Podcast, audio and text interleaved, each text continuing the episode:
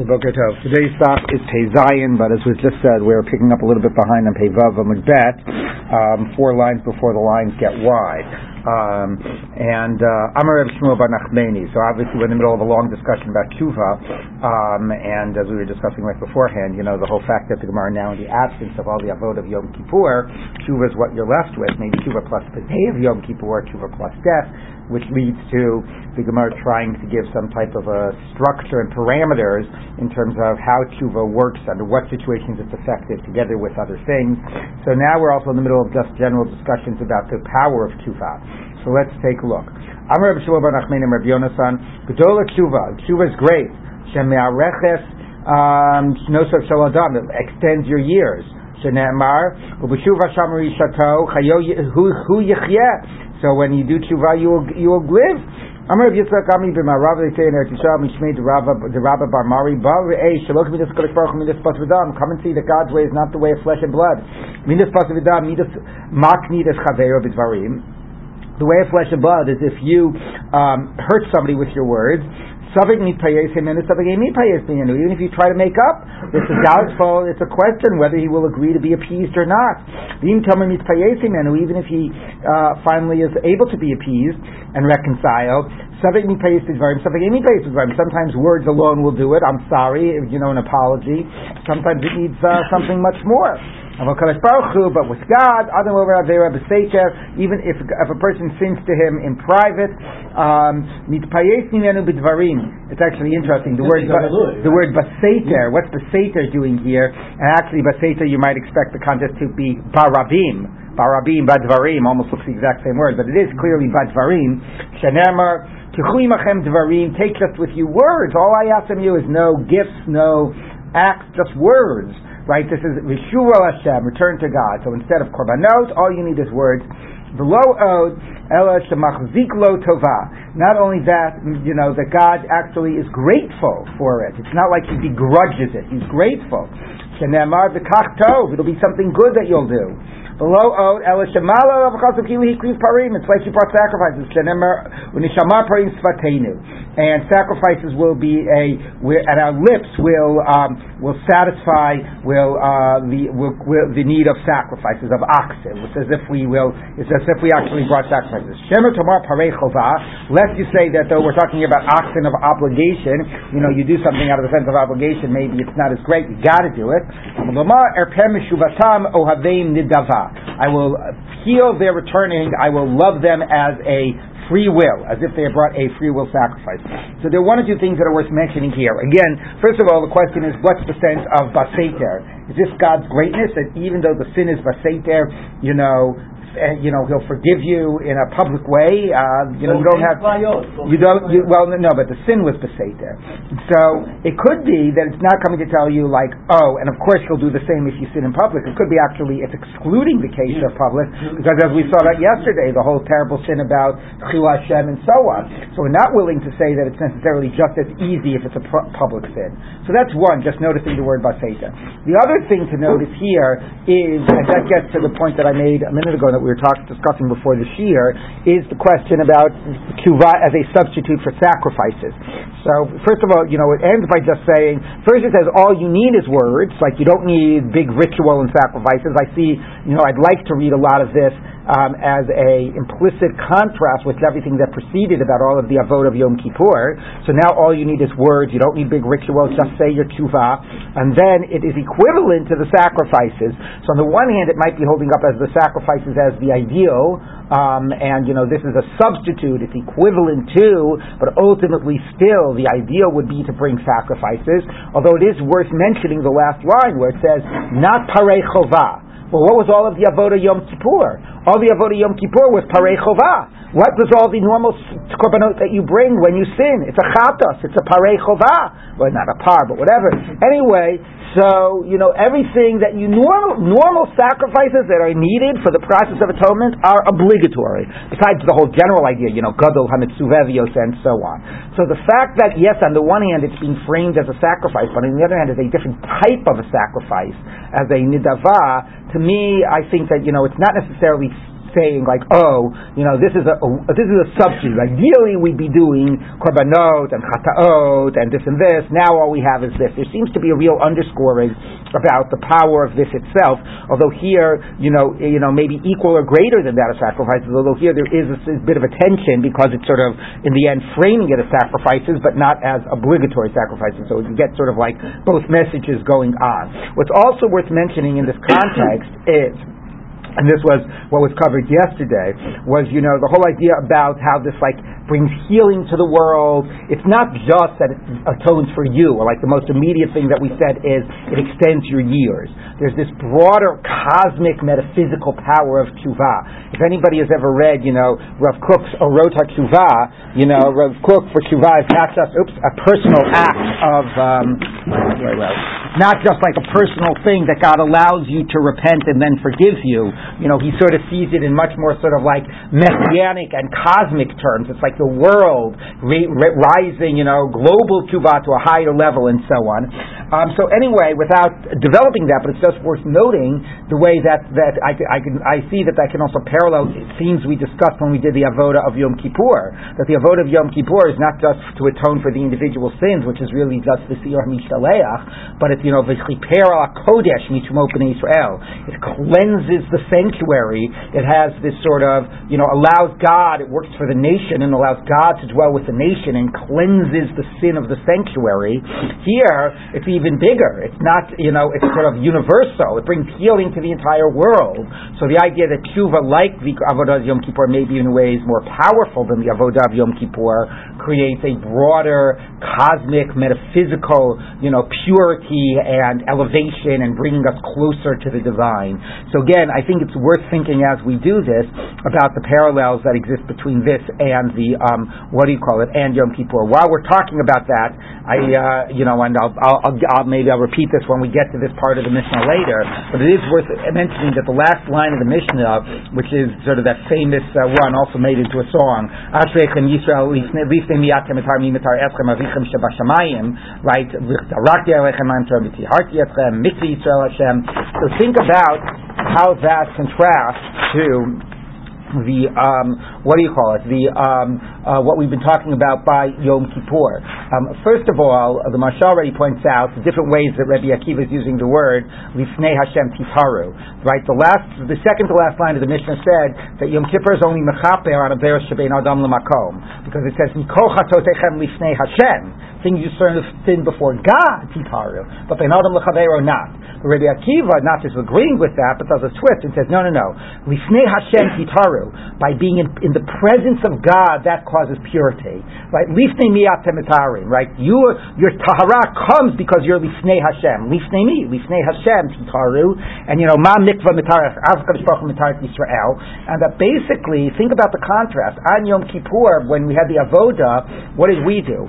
We did the avoda, we were mitaher, we cleansed the mikdash that allowed then God to dwell among us.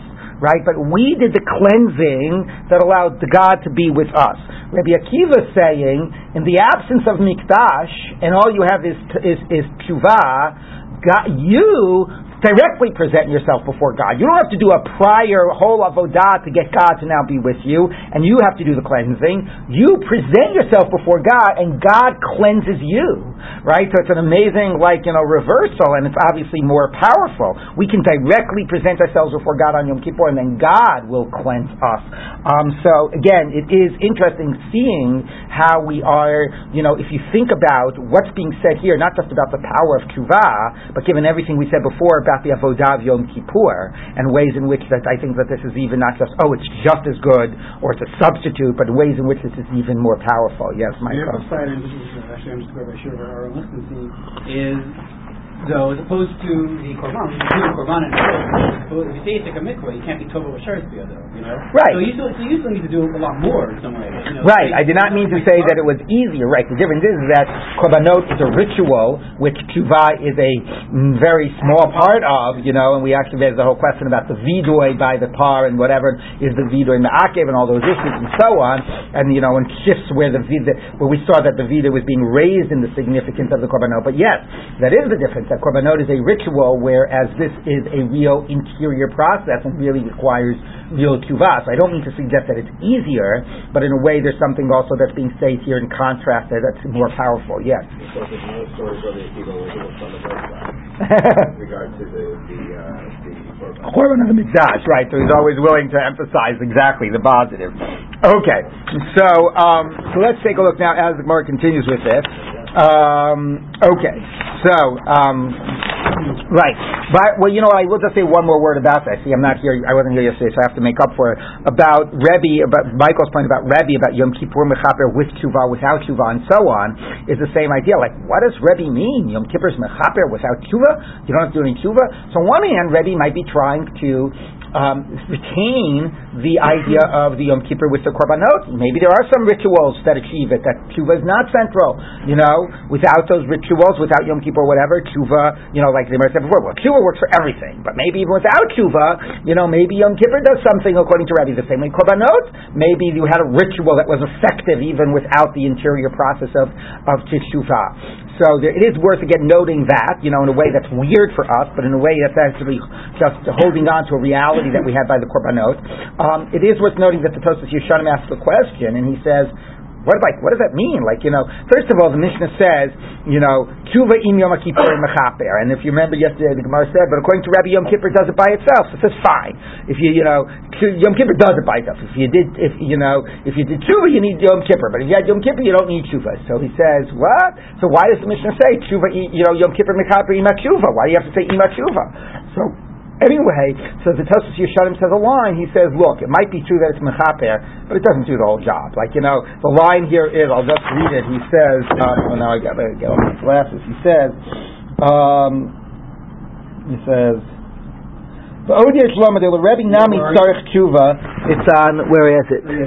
Pei Hey Amid Bet, first column near the bottom. Um, the Rebbe Nami Tzarech Tshuva lechapara gemura. Avagav Gamani Yom Kippurim lema'et mikaret below tshuva leka. Now, what does that mean that you need it for kapara gemura? What is it when it's not gemura? So it's worth noting here a famous point that Soloveitchik makes. He wasn't the only one to make it, but anyway, it's a very classic part of his lectures in Al Tshuva, where he speaks about the idea, the difference between kapara and what he calls tahara. If you want to use the Rabbi Akiva phrase, lifnei taharim, and he says it's one thing to say that a korban is mechaper or Yom Kippur is mechaper, which that means basically basically cleanses the slate from punishment, that you will not be punished. It saves you from the consequence. But it does not mean that it makes you into a better person. How could a korban, how could Yom Kippur by itself transform who you are as a person, make you from a rasha into a tzaddik? What it could do is it could say, you won't be punished. You did the thing, check. Yom Kippur came, check. You're not going to get punished. Okay? Right, that's the uh, the idea of tolin you know you're protected until you get to the to the next stage. Exactly. So so that that's you know so that that even within Rebbe who holds on to this idea that Yom Kippur is mechaper without tshuva, does that mean there's no function of tshuva? So no, tshuva obviously is what's necessary to transform you as an individual, to make you from a rasha to a tzaddik, to make you a better person, and so on. It's a different question about whether you're going to get punished for your sins. That maybe certain rituals can get you out of. So again, that really does raise this question we're talking about. On the one hand, Yom Kippur and the avodah and the rituals, switching over to world of tshuva. So are we saying that tshuva is a weak substitute? Are we saying tshuva is equal? Are we saying tshuva is better? You know, more powerful? Like I said, ways in which it's more powerful is that it has a cosmic cleansing. The mikdash, the avodah is, cleanses the mikdash. Tshuva maybe is, you know, brings refuah olam. It's cosmic in terms of that power.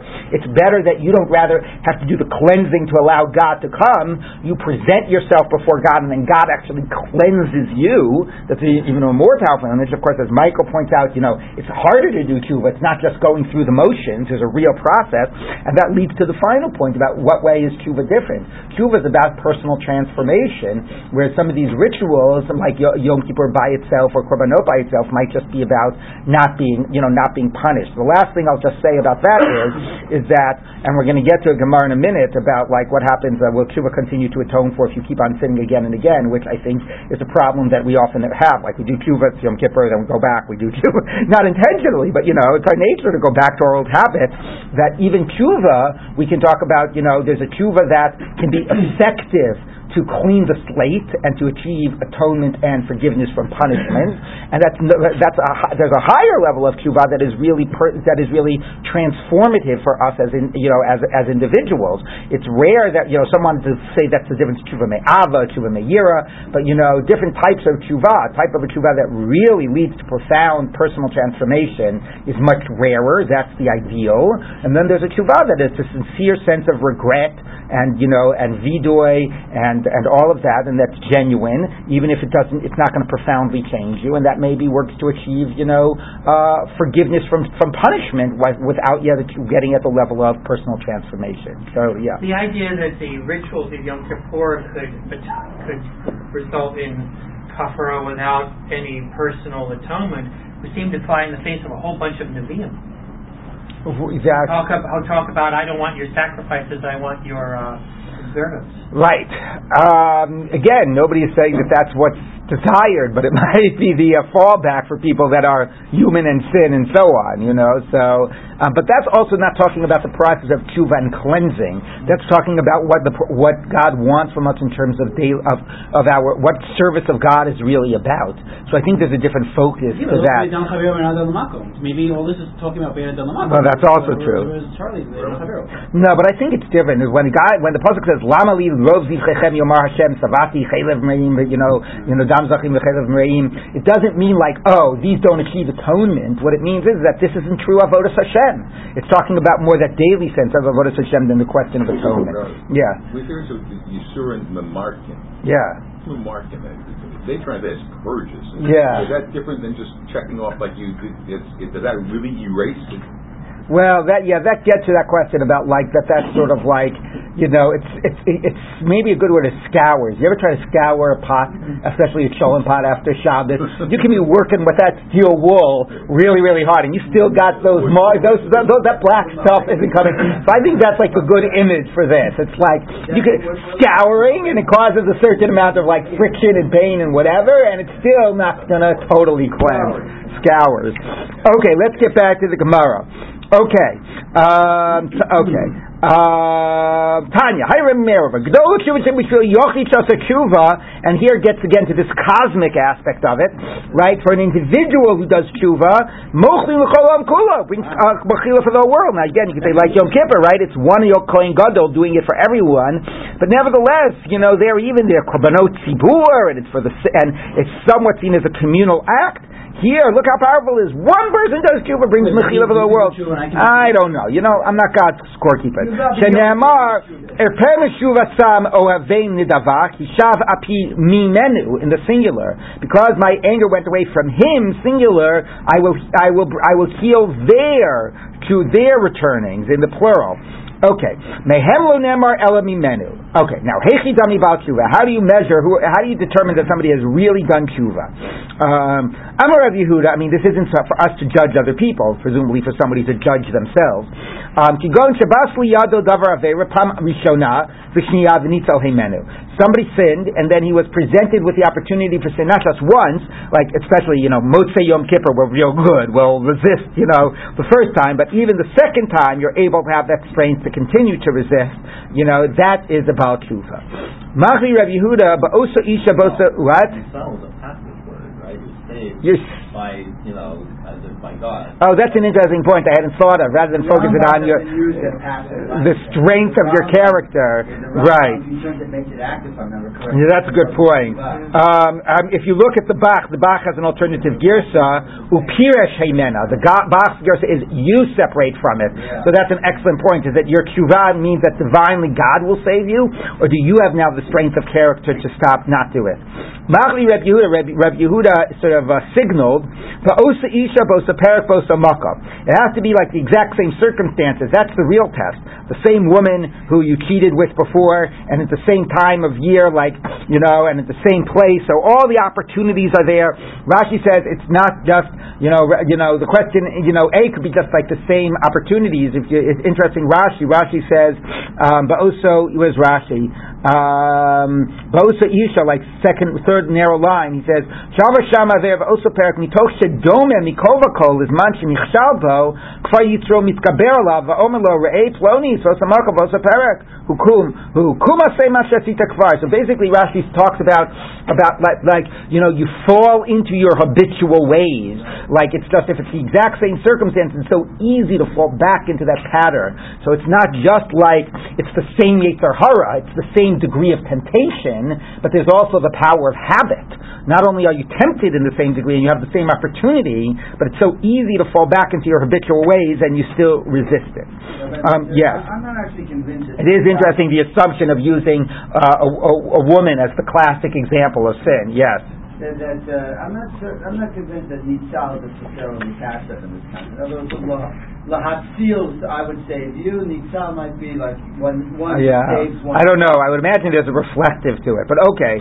Anyway, um, so let's keep on going. It says, um, "I'm Rabbi Yehuda, um, um, Rav Rami." Rav shows a contradiction. See, one pasuk says, "Ashrei Ashrei nesui pesha kisui chata'a." Praise is the one that is lifted up of sin, forgiven of sin, who covers up his sin. One who hides his iniquities will not succeed.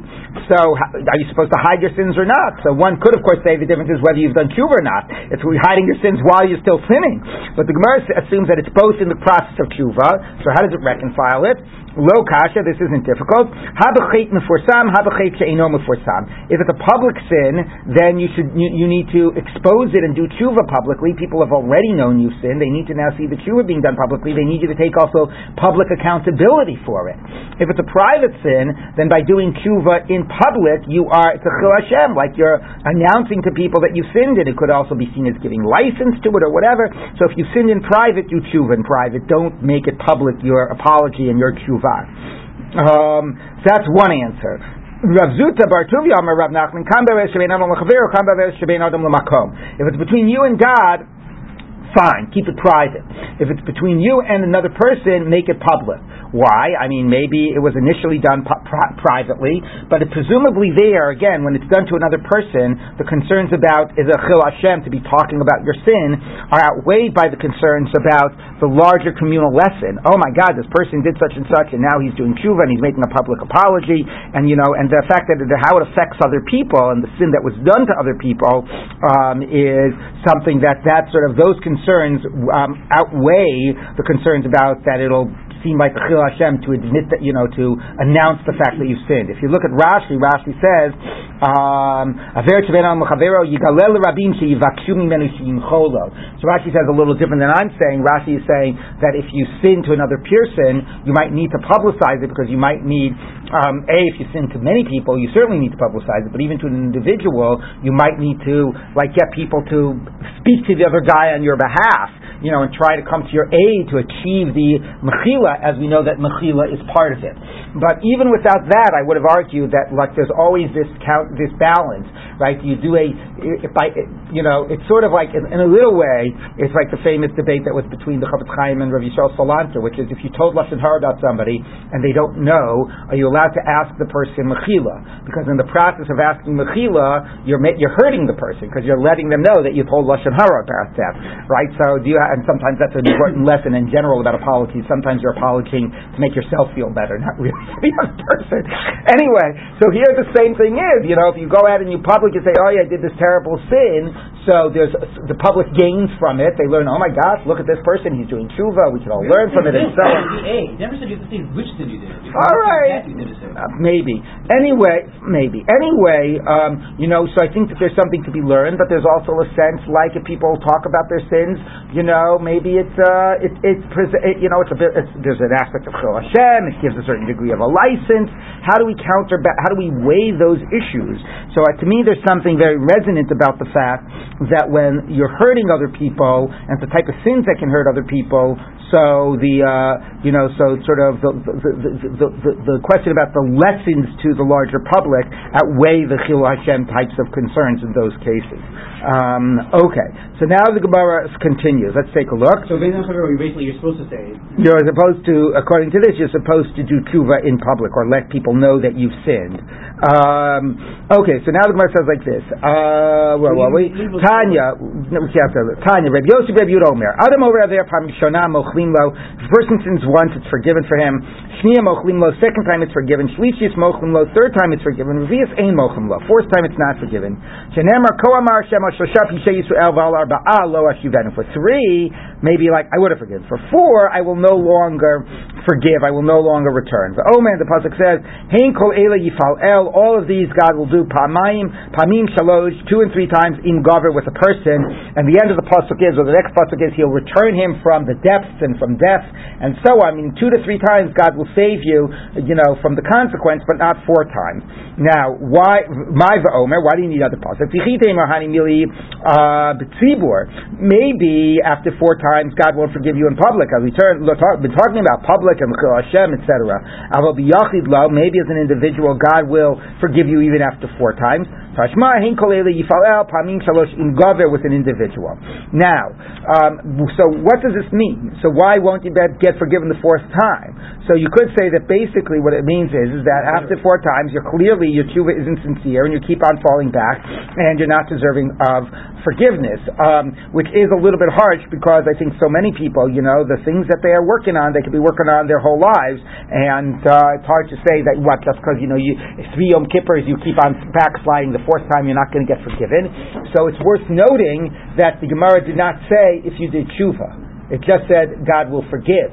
And Rambam actually, you know, Mike was asking before about who knows God's cheshbono, so I don't know the answer to that. But you know, on every um, the viduyim, we always say, right, uh, what do we say? Mavir Rishon Rishon, right? You pass away the first ones.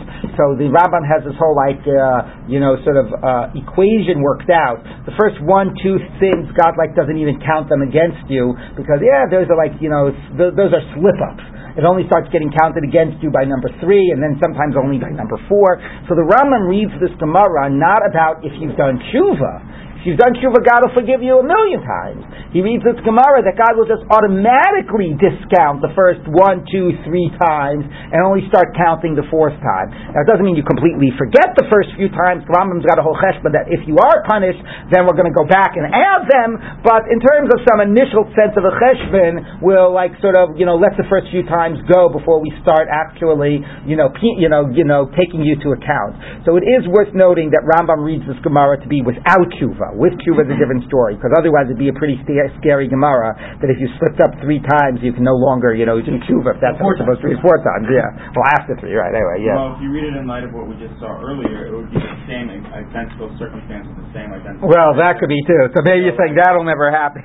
maybe. Yeah, that'll never happen. But like you said, right? That could be. the same store, even the same non-kosher, same. That it's the exact same thing. It's getting deeply ingrained, right? Until you really work to un to dis uningrain it, right? So that's interesting. Three times and you're out. yeah, right. Three strikes. Oh, no, yeah, three strikes is okay. Four strikes. Tana Rabbanan. And now talking about the idea about uh, backsliding, but here actually is somewhat of the opposite. That if you already uh, did, uh, did vidoy, then don't bother going back to it on the next Yom Kippur. You're done with it. No, you're not doing it anymore. If you are now, if you are going back and you're still, you know, you've sinned again, then then clearly you need to do another vidoy, presumably not just for this year's sins, but for last year's as well, because clearly your vidoy of last year wasn't effective. But if you did vidoy last year and you haven't gone back to your old ways, then you can just move on, which is very psychologically powerful, right? How long are you supposed to be weighed down by your past sins? One of the amazing ideas that Yom Kippur is mechaper. Why is Yom Kippur mechaper as opposed to just tshuva, right? If we want to think about it like, you know, we've been talking about ritual and so on, like, what, what's, how would we explain the logic why God will allow, like, just the day to be mechaper if we haven't ourselves changed, and, or, you know, with a lesser degree of tshuva, what's that power? And part of the idea is, is because, you know, you get totally weighed down down with your sins, and then it becomes you become you, you, you lose the impetus to you know to be a better person, and you lose the impetus to you know to try to, to continue to grow. You need that right balance of accountability without that sense of being completely laden down with uh, with guilt and the sense of how terrible you are and you're such a sinner. So this is actually a very healthy idea. It's like you know what if you've done tshuva and you haven't gone back and back, you know, and, and, and you've actually freed yourself from that past behavior, Move on with your life. Don't let it continue to weigh you down. That'll only be counterproductive. So that's the first answer of the Gemara. Come down. That's the first answer of the Gemara. Then the Gemara says, I like that answer. Then the Gemara says, um, uh, in loshina behen and if you did, did not repeat and you really freed yourself and you're still going back and doing vita and you're still agonizing over it, Aleina Kasav Omer, Kikelef Shavo you're like a dog returning on its vomit. Like it's only going to do bad for you. You've done tshuva, move on with your life. Okay, you really have freed yourself from it. So that is that's a foolish man going back to his foolishness. You're just bringing yourself back to that past identity. In a way, maybe you're even getting yourself back into the mindset of sin. You're a different person now. Move on. Rabbi Eliezer ben Yaakov Omer, now Rabbi Eliezer ben Yaakov says, Kosh shu meshubach. No, actually it's better, if you, even after you're free, to go back and to, and to do tshuva about it again. Shenemar, keep my sins I will I will let be let known, or I will know My sin is constantly in front of me. Uh, what do you do with the idea of a dog returning to its vomit? Rav Huna, like Rav Huna, Dam Rav Huna, Shavar Adam Avera Vishanabo Hutralo. It doesn't mean you if you're returning to your vomit if you do tshuva on it. You're returning to your vomit if you continue doing the sin. That's what it is to return to your vomit. It's a, if, and once you've done it once and twice, it's now permitted to you. So the Gemara says, What? Just because you've done it twice, now it's actually permitted?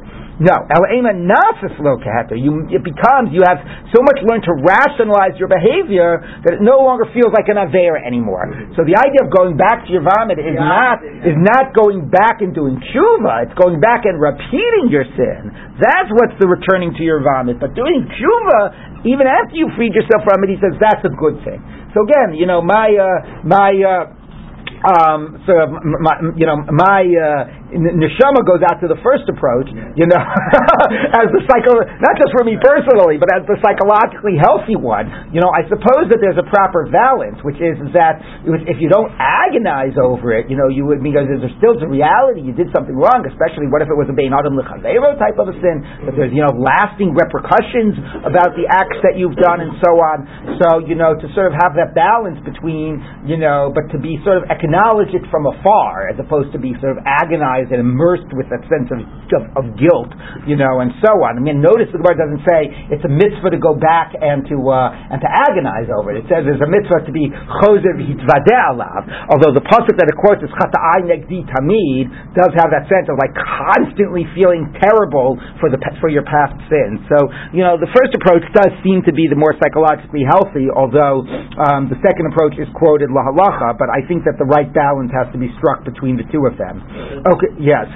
come in here in terms of this idea of this constant uh, through the generations something uh, being punished for past sins. yeah, uh, maybe, uh, but I, you know, I don't see that as being as being brought as, as, as, as yeah that sense of right of like collective punishment going through. Yeah, no, but he was just saying the idea that we have, like that the sin of you know Zamaragali yeah, resides, and that, that the past sins you done might carry on afterwards. Yeah, I don't know. It's a good question. I think that I'd rather leave that to the limited context in which we find that, because the Gemara, you know, is much more about that sense of like your personal.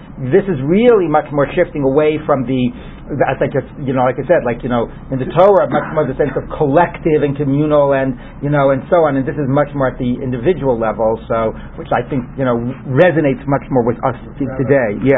The, you know, the liturgical application of this first position is very powerful. In other words, there are some nuschot in which you, you say in Tachanun, a vidui every day. Right. So that Yom Kippur, in a way, has been supported by an ongoing process of being able to move through. The, you know what I mean? It's not all right. a thousand tons falling right. on one year. right. Right. You've already sort of acclimated yourself reflectively. Right. Like right. Okay. So now the Gemara says like this. Um, okay. Now, when you do vidui, you have to uh, detail the sin. You have to identify, list the things that you've done wrong. Again, you know, that's obviously a very important part of owning up to the responsibility um, and of not doing it again, you know, as opposed to doing it in a very generic way. This people have sinned a great sin, they made gods of gold. So Moshe said explicitly, of course that's funny, because that's more like a ritual vidui. He's not, he's doing it for the people, you know, so now we're getting into that again, the question of tshuva versus ritual. Um, Diva Rabbi Yehuda ben Baba. Rabbi Akiva Omer, Ashrei Kisoi.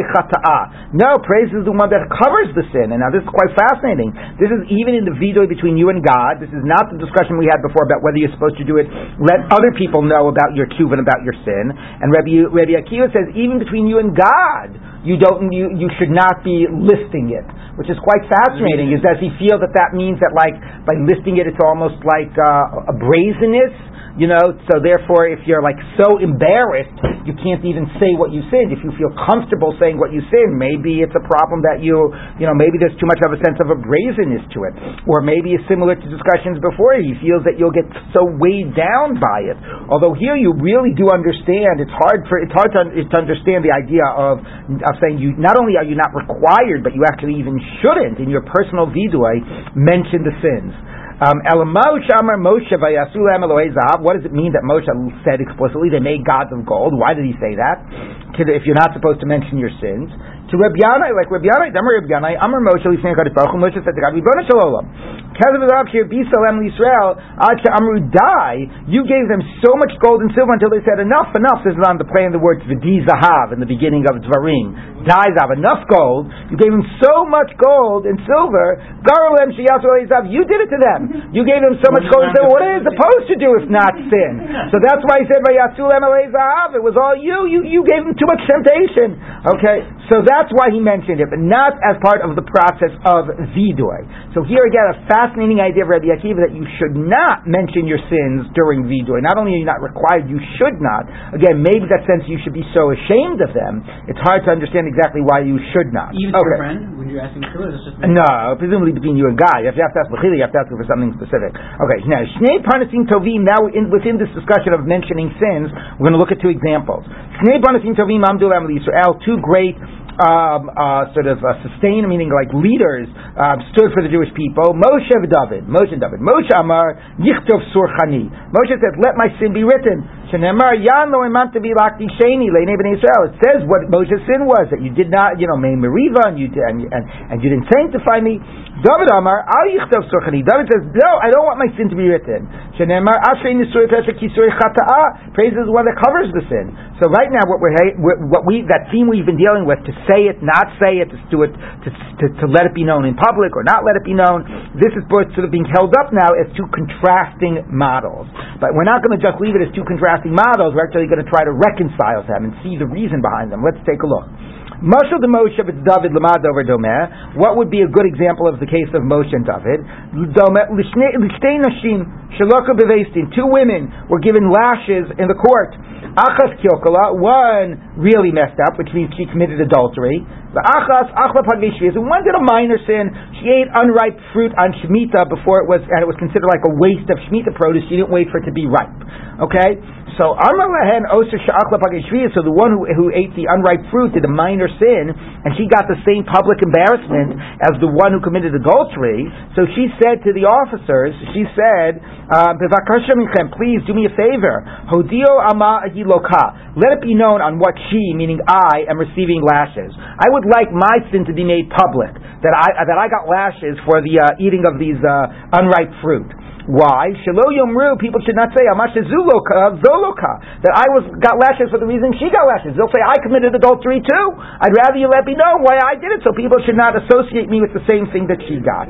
So Hiviu Pagei Shvi'it, they took the figs, the Talubit Savara, they, strung it around her neck, Vayu Machrizim Omim, and they would make a big announcement and say, Al Iske Shvi Siloka. She is getting lashes for for Shemitah. Now, presumably meaning that Moshe is saying, look, I, I you know I got this big punishment. David got this punishment. David got this punishment for I don't know for for for, for committing adultery and sleeping with Bathsheba and the whole thing with Uriah. I'd rather you let it be known that my punishment was because I spoke to the rock or I hit the rock and speak to the rock. So it seems like it's contrasting to David. It seems very clear. Rashi interestingly says that Moshe is saying it's to contrast it to the chait of the of the Dor Hamidbar that I shouldn't be said that I didn't go into Eretz Yisrael for the same reason they didn't go into Eretz Yisrael. That my sin was less than their sin. But again, from the concept of the Gemara, it sounds like he's contrasting it to David, which then raises the interesting issue. Like, when do you make the sins public? When don't you make the sins public? Have a lot to do with, like, you know, what's being achieved by making it public. Is it bringing, part of the, though this is fascinating, is that this is a concern not about God, not about the larger, you know, but about your own honor. Like, are you doing it to protect yourself, to make it public, or are you doing it to protect yourself to make it private? You know, what you have to do to respect your own honor, which is an interesting thing to acknowledge. Like, it's not like we need the tshuva process to lead to public humiliation, right? The whole idea here is to preserve a sense of human dignity and to give you that sense. It's not about complete self-abasement. It's in order to give you the human dignity and the sense that you're a good person and that you can move on and do tshuva and do better and so on. So thinking about this issue of private and public just in the sense of preserving your own dignity, and that is sort of part of the choice. So that's also like an interesting question about being mefarei hachet even between you and God. Like how much is it going to lead to a complete sense of you know being wor- worthless and self abasement? Um, also, I think really important. There's something wrong with this judicial system. Yeah, And got that they give the same punishment. Big judicial system has that, right? People sent away for life for third time marijuana, and people who get a slap on the wrist for yeah. Anyway, anyway, Pagay Shvius is only Joraban and Tmakas Marjus. If it was real adultery, it would be Misa. So yeah. Anyway, moving on. Rashi, Rashi calls the marshal a little closer in the sense that there's two parties at the same time getting the same punishment. Right, by saying that it's Moshe and Dor Hamidbar. But when the Gemara the Gemara set it up by saying Mo, same way by Moshe and David, and didn't tell you the David part of it, right? So I think it's clear. That, you know, I, again, I understood why Rashi was doing it, but Rashi ignores the whole David part of this. Okay, now the Gemara continues. It says like this. Mefarsimim, this is all a quote of a Tosefta. Mefarsimim es. You publicize the sort of the, uh, uh, what's the word? The sycophants? How does it translate chanafim? The people that are uh, hypocrites? Alright. Um, meaning people, Hashem. It would be a desecration of God. Somebody goes around, he acts like a tzaddik. He's really this terrible, disgusting person. So are you supposed to out him? So actually, it's a fascinating Gemara. You have a responsibility to out him because of desecration of God's Well, name. ago, we covering things. your own sin. Yeah. But this person apparently is a public, like a way Rashi understands it, it's a public official and a leader, and therefore it's a chil Hashem. Why? Shemember b'shu tzadik mitzitzo v'asa avel v'nesati michshol lefanav. That if somebody does who's tzaddik, and presume this person is presenting himself as a tzaddik, and he's doing perversion, God, I said, I will cause him to trip. Presumably, I want it to be publicized. I don't want people to be misled. If you look at Rashi, right, Rashi says, what does this mean? Rashi about ten lines down in the narrow lines in the second column, Rashi says, Shehein Risha'in, umar'in atzman kitzadikim. I mean, these things happen, right? Somebody's going around and he has a leadership position, a religious leadership position, and you know that this guy is a big hypocrite, and you know the nasty things he does. You should publicize it. Shivnei adam lemeidi mima'asav shesroim alav shu tzaddik. That he's going to, you know, this type of a person does not deserve to be serving in this role of religious leadership, and you have a responsibility to, uh, you know, it's sort of like the rule. What is it that there's like no uh, libel, you know, whatever that there's a, you know, for like public figures, right? Isn't that that, that rule here in the states? Yeah, that there's a Harder. what? Much harder. Yeah. Much right. If you're a public figure, anyway. So you know you're so well, yeah. But okay. Anyway, but that's quite you know. But but again, it's not like it's not like saying this guy is a sex abuser and therefore you have to prevent him from you know from uh, you know from, uh, from from from seeing people in private because he's going you know like there's a direct one to one connection. It's just the fact that he you know I'm saying it's not like the thing that you know about him he's direct, directly endangering people with, but it's just the fact that you know he's a hypocrite and he has this position of leadership and presumably even religious leadership means that he's a danger and you have to protect people from that potential danger, which is quite fascinating. Fascinating. Okay, um, does. Those types of questions really do come up. All right, let's get back to the Gemara. Um, okay. Tshuvat ma'akevet perenniot. The tshuva even about like uh, died in the wool people, people that are complete sinners, even they can do tshuva, and that prevents uh, uh, punishment. Even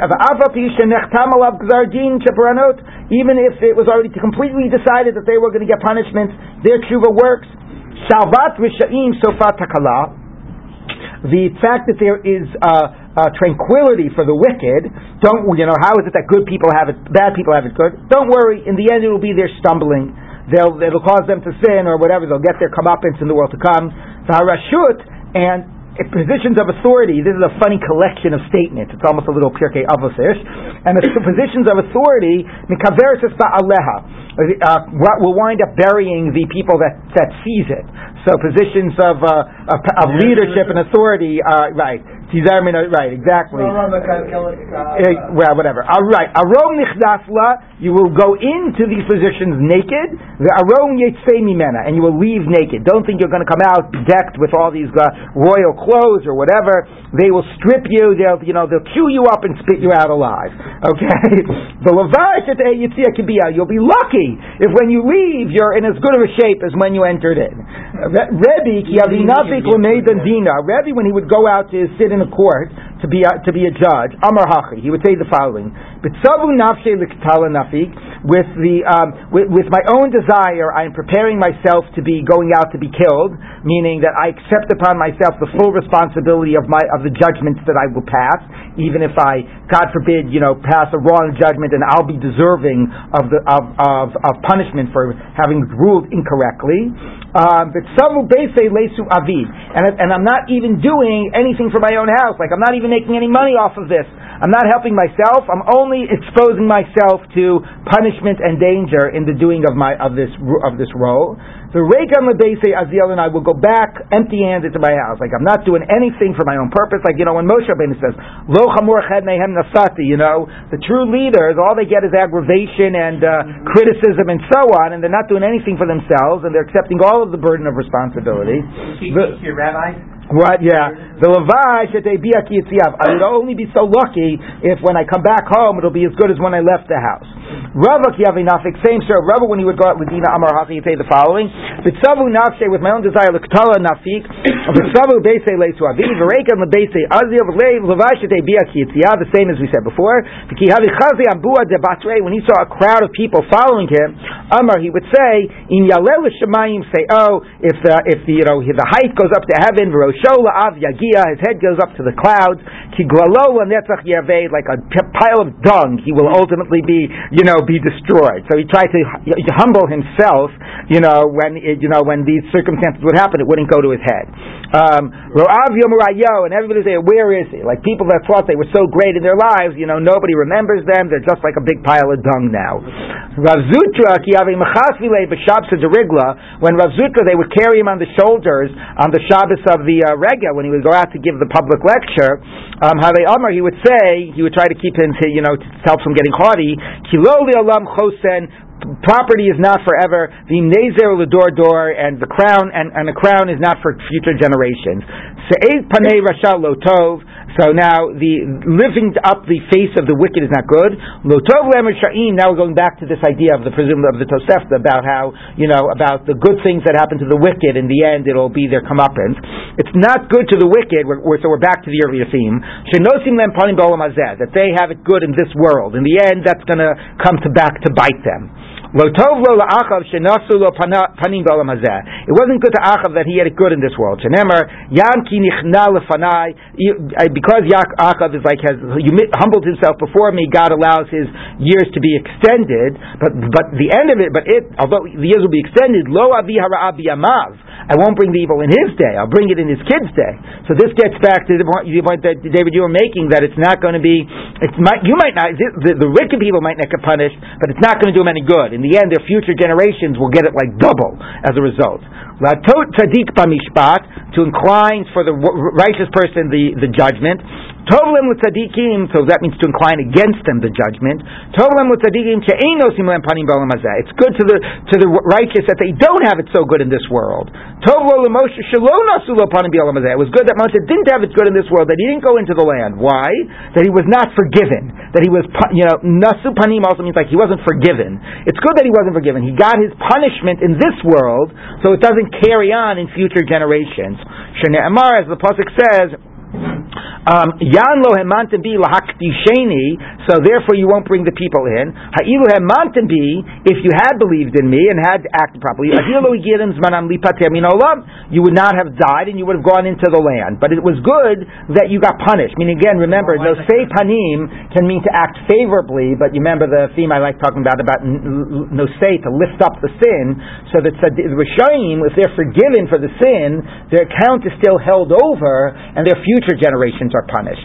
Whereas the tzaddikim, if they're not if they're not forgiven, meaning if they if they're if they're not if they're punished for their sin, then it won't be held over to future generations. So let's keep on reading about this. That's the idea. Do you want to get paid up now? Or do you want all your future generations to suffer? Ashreim tzadikim, praise are the, are the righteous. Lo dayan shein zochim, not only did they merit, elishim zakim libneim uvnei b'nei matzof kol adoros. They merit, the merits they do is for all future generations. Shekama banim hayu lo Aaron sheuyim li saref kinadav. Aaron had a couple of sons that should have been burnt, meaning um, um, um, Elazar and Itamar also should have been burnt when, when Nadav and Avihu were burnt. Shenemar, Hanotarim, it says the remaining sons, which is understood to mean that they were left over, but they were deserving of being burned, presumably because they went up and they saw, had that vision of God, you know, at the end of Parshat Mishpatim, and so on, Vayochlu, Vayishtu, etc. Ella, She'amad lem zechut aviem, but because Aaron, you know, he bequeathed his merits to future generations. So there, the Rishaim passed down their debts, passed down their, you know, their, their punishments to future generations. The tzaddikim, they get punished for their sins now, and they pass down their merits to future generations. Okay? Oilem l'Rishaim, woe to the wicked, lo dayin shemechayvin atzma, not only do they make themselves, uh, you know, do they bring sin, uh, you know, uh, it's, uh, punishment upon themselves. They bring the punishment to future generations. Um, um, you know, Canaan would have had many descendants that would have been fit to receive smicha like Tevi. Right? Tevi was the, was the slave of, of Rabbi Gamliel. All slaves were seen as descendants of Canaan, and he was a huge Talmid Chacham. So Canaan had many descendants that could have been huge Talmidei Chachamim and could have had smicha. Ella shechovas avim garma but because of Canaan's sin, it got passed down to future generations. So basically, the point being that the Rishaim have it good sometimes in this world, yeah, but they pass down all of the punishment. Don't worry, their descendants. As a, it's an interesting shift. Normally, you say they'll get it in Olam Haba. Now we're actually saying no, no, no their descendants will get it in Olam Hazeh. I don't know. I, the children will be punished, like Pokei Avon Avos. It seems to be, going back to the point made before, those accounts will be held over, and will all future generations will suffer as a result. Whereas the tzaddikim, they'll get punished, but the result will be that they get to hold over. What do you, what do you collect? Maybe here's a good model, since we've spoken about the whole model of debt. What are you collecting interest on? So if you get, if you pay up all of your debts, then you keep your credits in the bank and you get interest on your credits, and therefore that interest gets you know inherited to future generations. Whereas if you get all of your rewards this way, then all of your debts are a loan, and you keep on paying interest in future you generations. Your children are doing it. It's a little bit different. All right, call fine. Call him a zaka anyway, but that's the metaphor. The metaphor is: Are you holding over your your merits, and then everybody is getting interest off of your merits? Or are you holding over your debts, and they're all continuing to pay the interest on your debts? Call him a zaka Zakas Harabim Ein Chayfal Yado. Anybody who brings merit to the masses does not does not um, does not uh, will not be uh, you know uh, stumble in sin. To call him a Chateyas Harabim if somebody causes the masses to sin, Kimat um, Kimat. Interesting. Kimat So even when we're talking about the whole divine justice here and equaling the account, we don't want to completely discount the efficacy of tshuva. So if you cause the masses to sin, practically you won't have an opportunity to do tshuva. I know, I know. There's also a star here. I don't know if you have that. Some say that you don't actually go. I understand. Kol Mizaka, but with our gears of Kimat, I think it's powerful that they don't want to completely discount Shuva. Kol Mizaka to Rabbi Min Chepal Yada my timer. Uh, why? Kadei Shelo Yehu be Gehenim v'Talmid of Gan Eden. You shouldn't be in Gehenim, and everybody that I brought merit to is getting Gan Eden. Shenemer Kilot Azov Nashi Lisho. You will not abandon my soul to the to the netherworld. Lo Titein Chasidecha Lirot You won't allow your righteous to see the to to, to, to see the destruction. The Kol Machtiyat Rabbi Min Masfikim Yadalas is Shuva. Here doesn't have the word Kimat. You don't, but even there it doesn't say. It, it says you don't give him the opportunity to do tshuva. It doesn't say that if he does tshuva, it won't be effective. Even without the word kimat, it does not say that tshuva is not effective.